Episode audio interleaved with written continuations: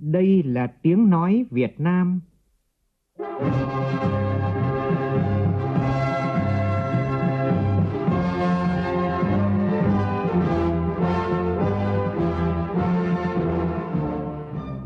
là tiếng nói Việt Nam, phát thanh từ Hà Nội, thủ đô nước Cộng hòa xã hội chủ nghĩa Việt Nam.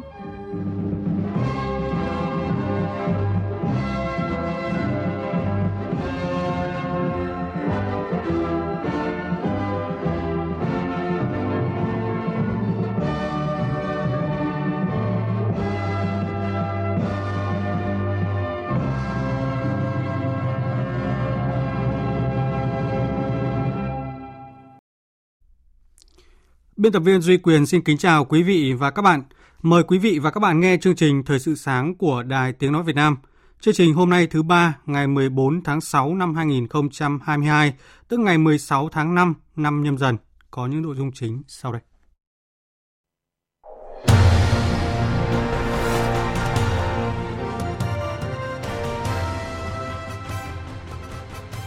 Quốc hội thảo luận về dự án luật thực hiện dân chủ ở cơ sở –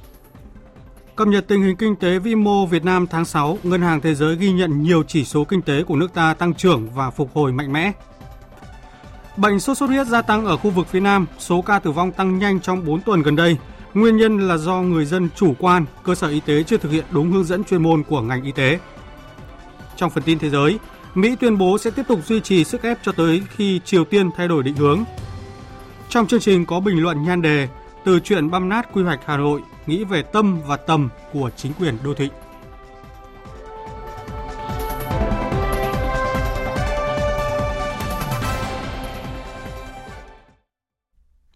Bây giờ là tin chi tiết.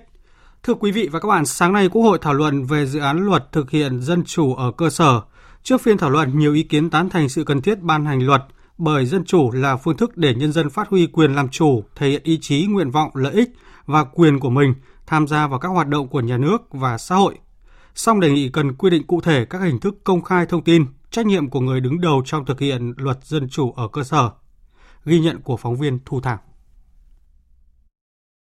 Pháp lệnh về thực hiện dân chủ ở xã, phường, thị trấn được thực thi 15 năm qua đã tạo bầu không khí dân chủ cởi mở hơn, thực hiện tốt hơn quyền làm chủ của nhân dân.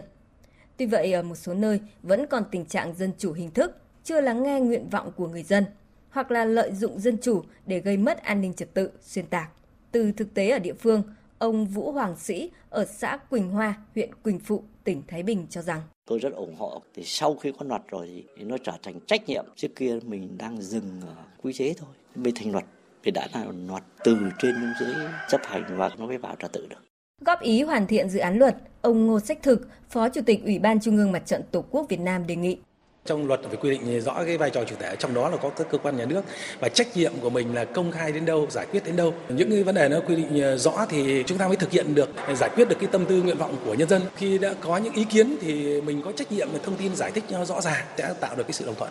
Xã phường, thị trấn là cấp trực tiếp triển khai, đưa các chủ trương chính sách vào cuộc sống. Đây cũng là cấp sát dân nhất. Bởi thế công khai minh bạch trong thực hiện dân chủ ở cơ sở cần phải được nghiên cứu kỹ lưỡng, đảm bảo phương châm dân biết, dân bàn, dân làm, dân kiểm tra, dân giám sát, dân thụ hưởng.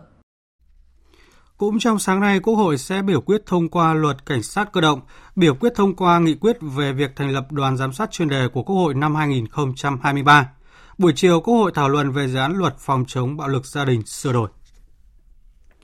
Chủ trì họp với các bộ ngành về điều hành giá một số mặt hàng thiết yếu, Phó Thủ tướng Lê Minh Khái, trưởng ban chỉ đạo điều hành giá đề nghị các bộ ngành từ nay đến cuối năm phải theo dõi sát diễn biến thị trường, tăng cường công tác dự báo, phải dự báo sớm hơn để có biện pháp điều hành linh hoạt, đảm bảo cung cầu hàng hóa thiết yếu, phục vụ sản xuất tiêu dùng đạt mục tiêu đề ra. Phó Thủ tướng Lê Minh Khái nhận định thời gian tới áp lực lạm phát sẽ còn cao hơn nữa, nhất là giá xăng dầu tiếp tục tăng gây tác động tới giá một số dịch vụ hàng hóa khác như là giáo dục, y tế, vật liệu xây dựng, dịch vụ vận tải. Do đó, công tác điều hành giá của chính phủ từ nay đến cuối năm là rất khó khăn. Phó Thủ tướng yêu cầu các bộ ngành chức năng theo quản lý nhà nước tiếp tục theo dõi sát, đánh giá và phân tích kỹ lưỡng tình hình để triển khai các giải pháp cũng như là tham mưu cho cấp có thẩm quyền để kiểm soát giá theo mục tiêu Quốc hội giao thì đề nghị các ông chí là triển khai các cái giải pháp hết sức là quyết liệt hết sức là sát với tình hình thực tế, đặc biệt là tăng cường kiểm tra kiểm soát để giữ vững các cái mặt hàng để cái mặt bằng cái giá thị trường để góp phần kiểm soát lạm phát theo cái mục tiêu đã đề ra. Thì ngân hàng nhà nước là tiếp tục là phối hợp các với Bộ Tài chính và các bộ ngành để thực hiện cái chính sách tiền tệ chủ động, linh hoạt, phối hợp chặt chẽ với chính sách tài khóa và các cái chính sách kinh tế vĩ mô khác để nhằm kiểm soát lạm phát theo mục tiêu là tiếp tục là kiểm soát lạm phát cơ bản trong năm 2022 để tạo cơ sở cho việc kiểm soát lạm phát chung. Báo cáo tại cuộc họp này, Thứ trưởng Bộ Giáo dục và Đào tạo Phạm Ngọc Thường cho biết, Bộ nhất trí với giải pháp của Bộ Tài chính là tiếp tục giữ nguyên không tăng giá dịch vụ giáo dục năm học 2022-2023 trong bối cảnh nhiều mặt hàng tăng giá. Ngân hàng Thế giới WB vừa công bố bản tin cập nhật tình hình kinh tế vĩ mô Việt Nam tháng 6 năm nay. Báo cáo ghi nhận sản xuất công nghiệp nước ta tiếp tục đà tăng trưởng vững chắc với tốc độ hơn 10% so với cùng kỳ năm ngoái. Trong khi đó, doanh thu bán lẻ hàng hóa và dịch vụ tiêu dùng trong tháng này bật tăng so với tháng trước. Đặc biệt, đã có khoảng 173.000 lượt khách quốc tế đến Việt Nam trong tháng 5, cao hơn khoảng 70% so với tháng 4 và là con số cao nhất kể từ tháng 4 năm 2020 doanh thu dịch vụ tiêu dùng tăng mạnh mẽ trong tháng 5 do dịch vụ lưu trú và ăn uống bùng nổ, tăng đến gần 70%. Ngân hàng Thế giới nhận định nền kinh tế đã duy trì đà phục hồi mạnh mẽ bất chấp tình trạng bất định toàn cầu gia tăng, giá cả hàng hóa thế giới tăng cao và sự gián đoạn chuỗi cung ứng do dịch COVID-19 tại Trung Quốc. Mặc dù vậy, chính phủ và các cơ quan thẩm quyền cần thận trọng với rủi ro lạm phát liên quan đến xu hướng giá nhiên liệu và hàng hóa nhập khẩu tiếp tục tăng, có thể cản trở quá trình phục hồi tổng cầu trong nước đang diễn ra. Thưa quý vị và các bạn, thực tế cho thấy thì nhờ sớm kiểm soát được dịch COVID-19, nhiều doanh nghiệp trên cả nước đã có điều kiện đẩy mạnh sản xuất, nâng cao lượng xuất khẩu, đặc biệt là xuất khẩu nông sản. Ghi nhận của phóng viên Nguyễn Thảo tại tỉnh Gia Lai. Năm tháng qua, công ty cổ phần xuất nhập khẩu Đồng Sao chi nhánh Gia Lai đã xuất trên 15.000 tấn sản phẩm từ chanh leo, dứa, xoài, đậu tương rau, ngô ngọt đi thị trường Mỹ và châu Âu, đạt kim ngạch 40 triệu đô la Mỹ, vượt 126% so với cùng kỳ năm ngoái. Ông Đinh Gia Nghĩa, giám đốc chi nhánh cho biết, ngay sau cái ờ, đại dịch ờ, của Covid-19 thì doanh nghiệp chúng tôi đã rất chủ động việc ờ, khôi phục sản xuất. Hiện tại là chúng tôi đang tập trung đầu tư rất nhiều vào công nghệ và đặc biệt là những công nghệ chế biến sâu để từ đó thông qua đó là nâng cao cái chất lượng sản phẩm để tiến vào sâu hơn các cái thị trường Mỹ, châu Âu. Ông Phạm Văn Binh, Giám đốc Sở Công Thương tỉnh Gia Lai cho biết xuất khẩu nông sản tại tỉnh đang có nhiều khởi sắc. Toàn tỉnh hiện có trên 30 doanh nghiệp xuất khẩu nông sản, xuất đi 40 quốc gia trên toàn thế giới. Thời gian tới, ngành công thương sẽ tiếp tục triển khai nhiều hoạt động đồng hành với doanh nghiệp, thúc đẩy hoạt động xuất khẩu nông sản tại địa phương. Chủ yếu là cái hoạt động quản lý nhà nước, chúng tôi phối kết hợp cùng với ờ, ờ, cục xúc tiến thương mại của Bộ Công Thương, cục xuất nhập khẩu thông tin các cái thị trường tiềm năng mà Gia Lai là có khả năng đáp ứng ờ, để cho là các cái doanh nghiệp xuất khẩu tiếp cận. Với các doanh nghiệp thì là họ sẽ cùng đồng hành để mở, giữ được ổn định cái thị trường và mở rộng cái thị trường. Hiện nay, giá trị ngành nông nghiệp hàng năm tại tỉnh Gia Lai đạt khoảng 32.000 tỷ đồng, chiếm tỷ trọng 65% trong tổng giá trị 49.000 tỷ đồng của toàn ngành kinh tế tại địa phương. Vì vậy, việc đẩy mạnh xuất khẩu nông sản giúp thúc đẩy tăng trưởng kinh tế, đồng thời nâng cao đời sống của người dân. Và một tin vui đối với xuất khẩu hàng hóa của Việt Nam, Bộ Công Thương cho biết từ ngày 3 tháng 7 tới đây, các lô hàng bún miến phở bánh đa xuất khẩu sang Liên minh châu Âu EU không cần bổ sung giấy chứng nhận an toàn thực phẩm do Bộ Công Thương cấp và cũng không bị kiểm soát tại cửa khẩu của Liên minh châu Âu. Nhóm mì ăn liền chứa gia vị và nước sốt HS1902301030 vẫn cần giấy chứng nhận của Bộ Công Thương. Chuyển sang thông tin dịch sốt xuất huyết, 100% số ca tử vong do bệnh sốt xuất huyết là ở miền Nam và bệnh có xu hướng tăng nhanh, số ca tử vong vẫn còn tiếp tục tăng nếu không có giải pháp can thiệp phù hợp. Phóng viên Kim Dung, thường trú tại thành phố Hồ Chí Minh đưa tin. Theo thạc sĩ bác sĩ Lương Chấn Quang, Phó trưởng khoa kiểm soát và phòng ngừa bệnh tật, Viện Pasteur thành phố Hồ Chí Minh, từ đầu năm đến nay, sốt xuất huyết ở nước ta chủ yếu ở phía Nam, chiếm 80% số ca mắc của cả nước và 100% số ca tử vong với 36 trường hợp tử vong tại bệnh viện do tình trạng nặng. Tử vong do sốt xuất huyết đang ghi nhận ở 10 tỉnh thành, nhiều nhất là thành phố Hồ Chí Minh, Bình Dương, Tây Ninh. Đáng chú ý, số ca mắc tử vong tăng rất nhanh trong 4 tuần gần đây. Tiến sĩ Vương Ánh Dương, Phó Cục trưởng Cục Quản lý Khám chữa bệnh Bộ Y tế cho rằng nguyên nhân tử vong gia tăng do người dân còn khá chủ quan. Khi hết sốt thì chuyển sang giai đoạn nguy hiểm, nhưng người nhà thường bỏ qua. Bệnh nhân vào viện muộn, chuyển lên tuyến trên cũng muộn. Đại diện Bộ Y tế cho biết, cơ quan này đưa ra các tiêu chuẩn nhập viện, chuyển tuyến khá đầy đủ, nhưng trên thực tế, qua các hồ sơ bệnh án cho thấy việc hội chẩn, chuyển viện, chỉ định chưa đúng theo hướng dẫn chuyên môn. Ngoài ra, vấn đề chuyển tuyến điều trị với ca bệnh có dấu hiệu chuyển nặng chưa thực sự tốt. Không phải là các tuyến tỉnh chúng ta không đủ năng lực để lọc máu, nhưng thường là có vẻ như là đang lẩn tránh cái việc này và để chuyển lên bệnh viện tuyến trung ương. Nhưng khi những bệnh nhân mà có chỉ định lọc máu thì qua cái phân tích hồ sơ nếu như chúng ta giữ lại điều trị ở bệnh viện tuyến tỉnh mà chúng ta tăng cường cái năng lực lọc máu của các bệnh viện tuyến tỉnh lên thì có thể chúng ta đã cứu sống được bệnh nhân. Thưa quý vị và các bạn, trận mưa lớn chút xuống Hà Nội vào tối qua khiến nhiều tuyến phố nội đô bị ngập nghiêm trọng, có những đoạn ngập sâu đến hơn 1 mét khiến nhiều phương tiện giao thông bị chết máy, người dân phải dắt bộ xe giữ biển nước để về nhà. Ghi nhận của phóng viên Lại Hoa. Vâng thưa quý vị, trận mưa lớn như chút xuống Hà Nội vào tối qua khiến nhiều tuyến phố bị ngập nghiêm trọng. Đặc biệt tại quận Cầu Giấy, quận Nam Từ Liêm có điểm ngập sâu trên 1 mét. Vất vả đẩy được xe máy ra khỏi khu vực ngập sâu tại bến xe Mỹ Đình, anh Nguyễn Mạnh Hà và Bùi Văn Nam ở phường Dịch Vọng Hậu, quận Cầu Giấy cho biết. Ngập à, nặng nhất là bắt đầu từ chỗ bảo tàng Hà Nội về đến chỗ à, bến xe Mỹ Đình, thôn Thoát Thiết đấy, ngập nặng nhất và ngập rất sâu. Với người bình thường ngập ngang bụng, chỗ sâu nhất là ngang bụng mà bình thường qua đầu gối. Ngập đến đuôi không đi được, các phương tiện xe máy đi bị à, ô tô ấy, lan nước đẩy là không đi được xe máy, chết máy suốt. Đến 23 giờ đêm qua đoạn đường Phạm Hùng vẫn còn nhiều đoạn ngập sâu, nhiều ô tô phải đứng ở lối xuống của đường vành đai 3, không dám di chuyển xuống vì lo nước ngập sâu vào máy. Đứng tại đây chờ nước rút trong gần 2 tiếng, ông Phạm Thanh Tâm ở Nghĩa Tân Cầu Giấy lo lắng. Lo lắng nhất của mọi người đi là bị chết máy giữa đường. Thứ nhất là ô tô thì đang đi mà chết máy thì cũng rất dễ là nó bị thủy kích, nước nó vào theo đường xả thì nó sẽ vào khoang máy. Còn như ô tô thì nó cũng rất nguy hiểm là đi qua nước là nó có thể mất lái, trôi xe gây nguy hiểm cho người khác.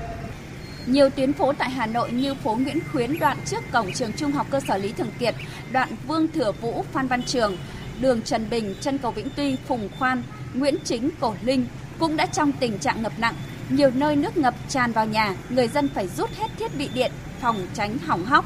Rõ ràng, nếu không có giải pháp khoa học và bài bản trong quy hoạch quản lý đô thị, thì chuyện cứ mưa thì thành phố thành sông sẽ còn tiếp diễn và người dân sẽ phải khổ sở và thiệt hại vì những cơn mưa bất chợt.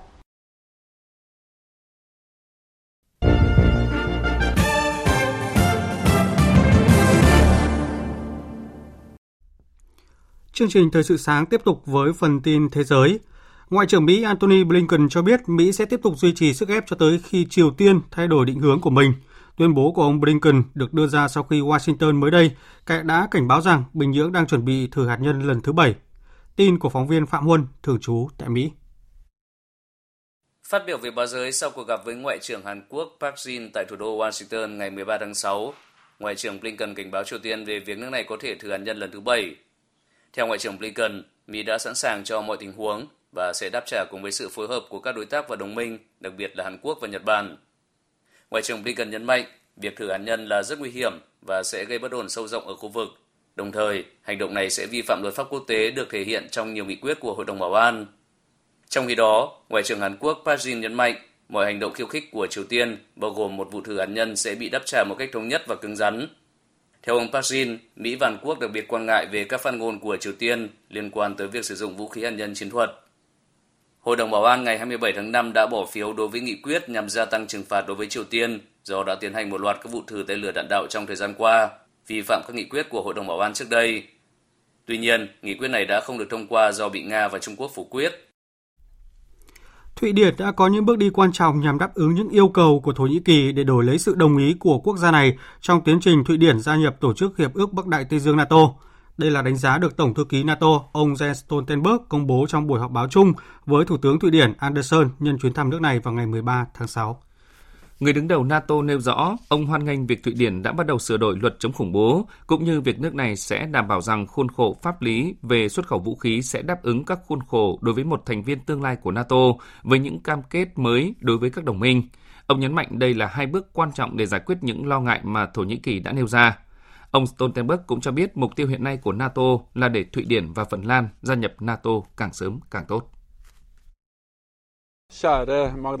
Mục tiêu của việc giải quyết những vấn đề này càng sớm càng tốt là để chúng tôi có thể chào đón Phần Lan và Thụy Điển với tư cách là thành viên đầy đủ của NATO càng sớm càng tốt. Do đó chúng tôi sẽ nỗ lực và tích cực giải quyết vấn đề này có sự tham vấn chặt chẽ với Thụy Điển, Phần Lan cũng như Thổ Nhĩ Kỳ. Trong bối cảnh đó, những tín hiệu mà Thụy Điển phát đi đối với hai vấn đề khủng bố và xuất khẩu vũ khí là vô cùng quan trọng. Iran khẳng định mọi biện pháp mà nước này áp dụng để rút lại những cam kết theo thỏa thuận hạt nhân ký kết năm 2015 với các cường quốc là có thể đảo ngược.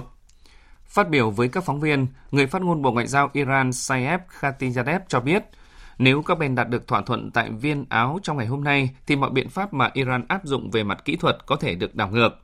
Tuần trước, Iran thông báo đã ngắt kết nối một số camera giám sát của Liên Hợp Quốc lắp đặt tại một số nhà máy hạt nhân của nước này. Động thái trên được đưa ra trong bối cảnh cơ quan năng lượng nguyên tử quốc tế IAEA đã thông qua nghị quyết khiển trách Iran vì thiếu hợp tác. Ông cảnh báo động thái này có thể phá hỏng các cuộc đàm phán nhằm khôi phục thỏa thuận hạt nhân Iran năm 2015 vốn đã rơi vào bế tắc từ tháng 3. Trong khi đó, Iran cho biết những camera bị ngắt kết nối không nằm trong thỏa thuận bảo vệ đã ký kết với IAEA. Rumani vừa ghi nhận ca đậu mùa khỉ đầu tiên ở nước này. Bệnh nhân là nam giới đến từ thủ đô Bucharest. Theo Bộ Y tế Romania, sức khỏe của bệnh nhân hiện vẫn tốt và đang được cách ly. Điều tra lịch sử dịch tễ cho thấy đối tác từng tiếp xúc với bệnh nhân từng đi du lịch ở một số quốc gia châu Âu đang có các ca đậu mùa khỉ gia tăng. Trong những ngày qua thì liên tục các nước châu Âu như Ba Lan, Hy Lạp đều ghi nhận các ca lây nhiễm đậu mùa khỉ đầu tiên ở trong nước. Thượng viện Nhật Bản vừa thông qua dự thảo luật sửa đổi quy định các hình phạt cứng rắn hơn đối với hành vi xúc phạm lăng mạ trực tuyến. Đây được cho là một bước tiến quan trọng trong việc giải quyết nạn bắt nạt trên mạng ở Nhật Bản. Theo đó, luật sửa đổi sẽ bổ sung thời hạn tù 1 năm và tiền phạt lên đến 300.000 yên, tương đương khoảng hơn 2.000 đô la Mỹ đối với những người vi phạm bị kết án. Bên cạnh đó, một đề xuất thống nhất hai loại hình phạt tù là phạt tù có lao động và phạt tù không có lao động thành một hình phạt duy nhất cũng đã được thông qua. Dự kiến các quy định mới sẽ chính thức được ban hành vào cuối năm nay. Quốc hội Nhật Bản đã thúc đẩy việc sửa đổi luật cấm bôi nhọ trên môi trường mạng Internet từ tháng 1 năm nay sau khi dư luận phẫn nộ trước vụ việc một nữ đô vật của nước này bị bắt nạt trên mạng xã hội và tự kết liễu đời mình ở tuổi 22. Thưa quý vị và các bạn, một nữ nghệ nhân người Trung Quốc dù bị mắc bệnh bạch cầu nhưng vẫn đam mê theo đuổi công việc chế tác những bức tượng nhỏ tinh xảo bằng bột. Cuộc sống vui vẻ, tràn đầy tiếng cười, vượt qua bệnh tật của cô đã truyền cảm hứng tới nhiều bạn trẻ, cổ vũ nghị lực sống dù gặp phải hoàn cảnh khó khăn. Biên tập viên Mỹ Linh thông tin. Khi đang làm việc tại một xưởng sản xuất đồ thủ công mỹ nghệ, cô Lý Quý Lệ đã được chuẩn đoán mắc bệnh bạch cầu dòng tủy mãn tính khi chỉ mới vừa 26 tuổi, bước vào giai đoạn khó khăn nhất trong cuộc đời. Chính những bức tượng nặn bằng bột đầy màu sắc và sống động đã tiếp thêm cho cô lòng dũng cảm và hy vọng vào cuộc sống. Vừa hóa trị, hàng ngày cô vẫn đều đặn đến xưởng thủ công mỗi ngày để học hỏi và nảy ra ý tưởng làm những bức tượng nhỏ bằng bột để kiếm sống. Sau khi tình trạng sức khỏe ổn định hơn, cô rời quê hương tại tỉnh Hà Nam miền Trung Trung Quốc và làm việc tại Ninh Ba vào năm 2008. Quầy hàng bán những bức tượng nhỏ đầu tiên được mở trên một con phố cổ ở Từ Trình, một thị trấn lịch sử nổi tiếng của thành phố Ninh Ba, tỉnh Chiết Giang phía đông Trung Quốc. Kỹ năng làm những bức tượng nhỏ bằng bột của cô dần được cải thiện và doanh số bán hàng ngày ngày càng tốt hơn, kiếm đủ chi phí trang trải sinh hoạt và thuốc thang. Hiện nay bức tượng hình con hổ này được tôi bán với giá hơn 60 nhân dân tệ, tức khoảng quá trình làm ra nó rất phức tạp vì tất cả các công đoạn dù nhỏ. nhưng đều phải được làm thủ công, rất tốn thời gian, vì vậy cần phải kiên nhẫn để làm được nó. Không chỉ ấn tượng với một nghệ nhân bán hàng luôn tươi cười vui vẻ, những khách hàng khi đến gian hàng thủ công của cô Lý Quý Lệ còn ấn tượng với câu chuyện về nghị lực sống phi thường của cô. Quý vị và các bạn đang nghe chương trình Thời sự sáng của Đài Tiếng Nói Việt Nam. Tiếp theo chương trình là một số thông tin thể thao đáng chú ý.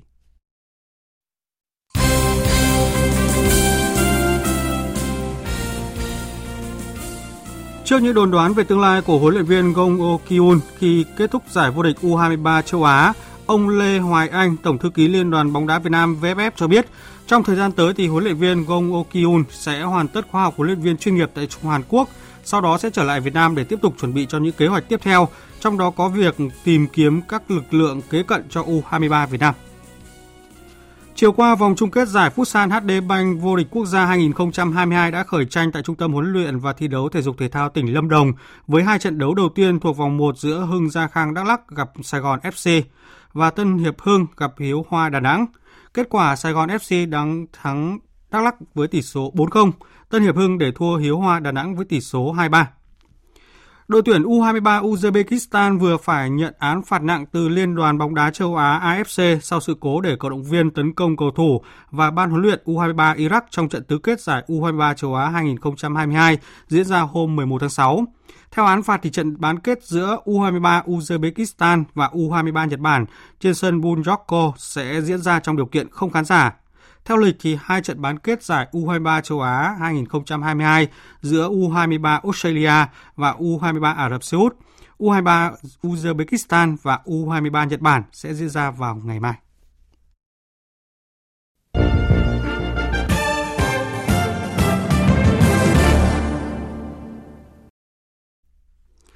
Thưa quý vị và các bạn, cuối cùng thì câu hỏi ai đã băm nát quy hoạch Hà Nội cũng đã có người trả lời. Bản kết luận thanh tra Bộ Xây dựng sau khi tiến hành thanh tra công tác quy hoạch cấp phép xây dựng một số dự án hai bên tuyến đường Lê Văn Lương, Tố Hữu, Nguyễn Thanh Bình, khu đô thị Trung Hòa Nhân Chính đã chỉ ra nhiều sai phạm của ngành chức năng Hà Nội.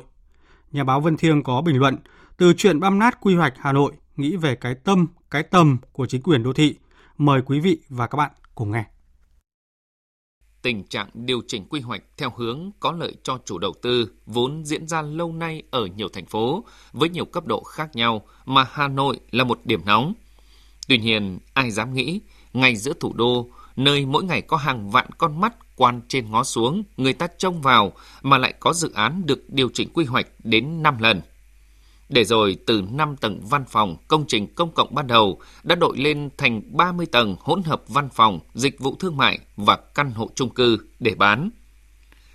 Với bản kết luận thanh tra của Bộ Xây dựng lần này, thì người dân đã hiểu vì sao chỉ 2 km đường Lê Văn Lương Tố Hữu lại được nhồi đến 40 tòa chung cư. Họ cũng hiểu thế nào là sự khéo léo của các nhà quy hoạch thủ đô khi biết cách chia nhỏ những khu đất chỉ từ 5 đến 7 hecta cho 2 đến 3 dự án, rồi chạy theo đề xuất của chủ đầu tư, điều chỉnh đồ án nhiều lần, chuyển đổi công năng thành nhà ở, nâng tầng, mở rộng diện tích sàn, tạo điều kiện cho doanh nghiệp đạt tối đa lợi nhuận nhờ bán được nhiều căn hộ. Thực tế này dẫn đến tình trạng gia tăng nhanh chóng số lượng các khu dân cư đô thị bị tước đoạt nhiều tiện ích từ vườn hoa, sân chơi, trạm y tế, sân tập luyện cho đến cả chợ búa, trường học, vân vân. Đó cũng là lý do tại sao mấy năm gần đây, tuyến huyết mạch giao thông Lê Văn Lương Tố Hữu lại trở thành con đường ùn tắc bậc nhất thủ đô, là nỗi ám ảnh cho người và phương tiện tham gia giao thông mỗi ngày. Nhưng Hà Nội không chỉ có tuyến đường Lê Văn Lương Tố Hữu, rất nhiều con đường khác ở khắp các quận nội đô cũng đã bị băm nát quy hoạch khi bị nhồi nhét hàng chục tòa chung cư từ 20 đến 30 tầng. Kinh hoàng nhất có lẽ là khu đô thị Linh Đàm, từ một hình mẫu về phát triển đô thị xanh. Linh Đàm đã trở thành điển hình của tình trạng xé nát quy hoạch bởi việc cấp phép xây dựng dày đặc các tòa chung cư cao đến 40 tầng, gắn với cái tên của đại gia điếu cày Lê Thanh Thản kẻ đã đẻ ra kiểu quy hoạch băm nát bộ mặt thủ đô ấy đã được thanh tra Bộ Xây dựng gọi tên. Đó là Sở Quy hoạch Kiến trúc thành phố và Viện Quy hoạch Xây dựng Hà Nội. Tất nhiên, những người có quyền giấu đè chữ ký của thành phố này cũng không thể vô can là trung tâm chính trị, kinh tế, văn hóa của cả nước, Hà Nội không thiếu đội ngũ cán bộ được đào tạo bài bản về chuyên môn và quản lý, nhưng vẫn thiếu những cán bộ có tâm, có tầm, biết hy sinh quyền lợi cá nhân, biết tận lực cống hiến vì sự phát triển của thành phố. Muốn khỏi phải sửa sai, thì khi biết sai hãy dừng lại, xã hội sẽ không dễ tin rằng những đồ án được điều chỉnh làm lợi hàng trăm, hàng nghìn tỷ đồng cho doanh nghiệp, đẩy khó về cho dân và nhà nước là vô tình và không vụ lợi. Từ chuyện quy hoạch đô thị bị băm nát bởi một số cán bộ sở ngành chuyên môn đến sai phạm của một số cán bộ lãnh đạo chủ chốt ở thành phố này – đã đến lúc không chỉ Hà Nội mà các tỉnh thành khác, nhất là các thành phố trung tâm cấp vùng miền, cần phải quyết liệt hơn nữa trong việc xây dựng một chính quyền đô thị với đội ngũ cán bộ có tâm, có tầm, không tham nhũng, không lợi ích nhóm, biết thượng tôn pháp luật, hết lòng vì sự phát triển của đất nước. Quý vị và các bạn vừa nghe biên tập viên Đài Tiếng Nói Việt Nam bình luận nhan đề Từ chuyện băm nát quy hoạch Hà Nội, nghĩ về tâm và tầm của chính quyền đô thị.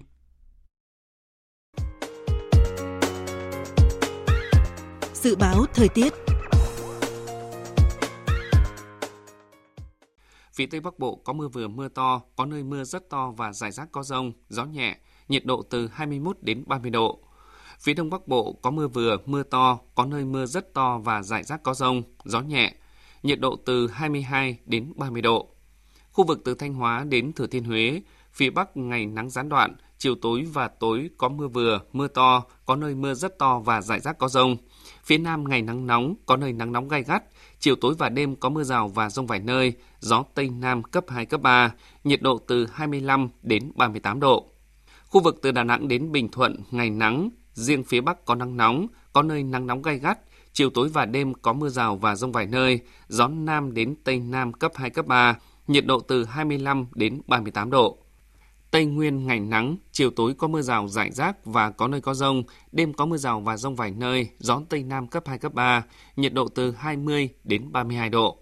Nam Bộ, ngày nắng, chiều tối và đêm có mưa rào và rông vài nơi, gió Tây Nam cấp 2, cấp 3, nhiệt độ từ 23 đến 34 độ.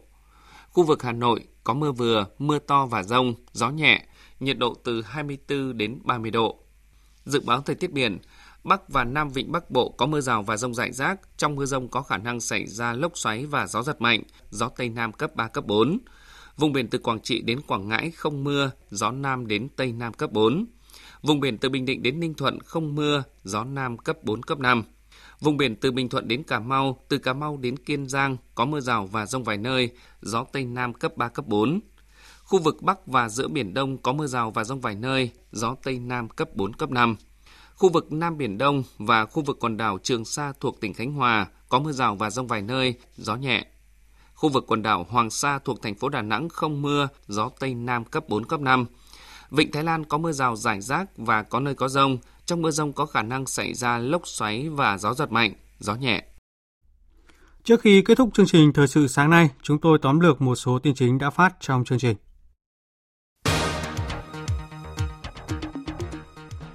Sáng nay, Quốc hội thảo luận về dự án luật thực hiện dân chủ ở cơ sở. Cập nhật tình hình kinh tế vĩ mô Việt Nam tháng 6, Ngân hàng Thế giới nhận định nền kinh tế nước ta đã duy trì đà phục hồi mạnh mẽ bất chấp tình trạng bất định toàn cầu gia tăng, giá cả hàng hóa thế giới tăng cao và sự gián đoạn chuỗi cung ứng do dịch COVID-19 tại Trung Quốc. Ngoại trưởng Mỹ Antony Blinken cho biết Mỹ sẽ tiếp tục duy trì sức ép cho tới khi Triều Tiên thay đổi định hướng của mình. Tuyên bố của ông Blinken được đưa ra sau khi Washington mới đây đã cảnh báo rằng Bình Nhưỡng đang chuẩn bị thử hạt nhân lần thứ bảy.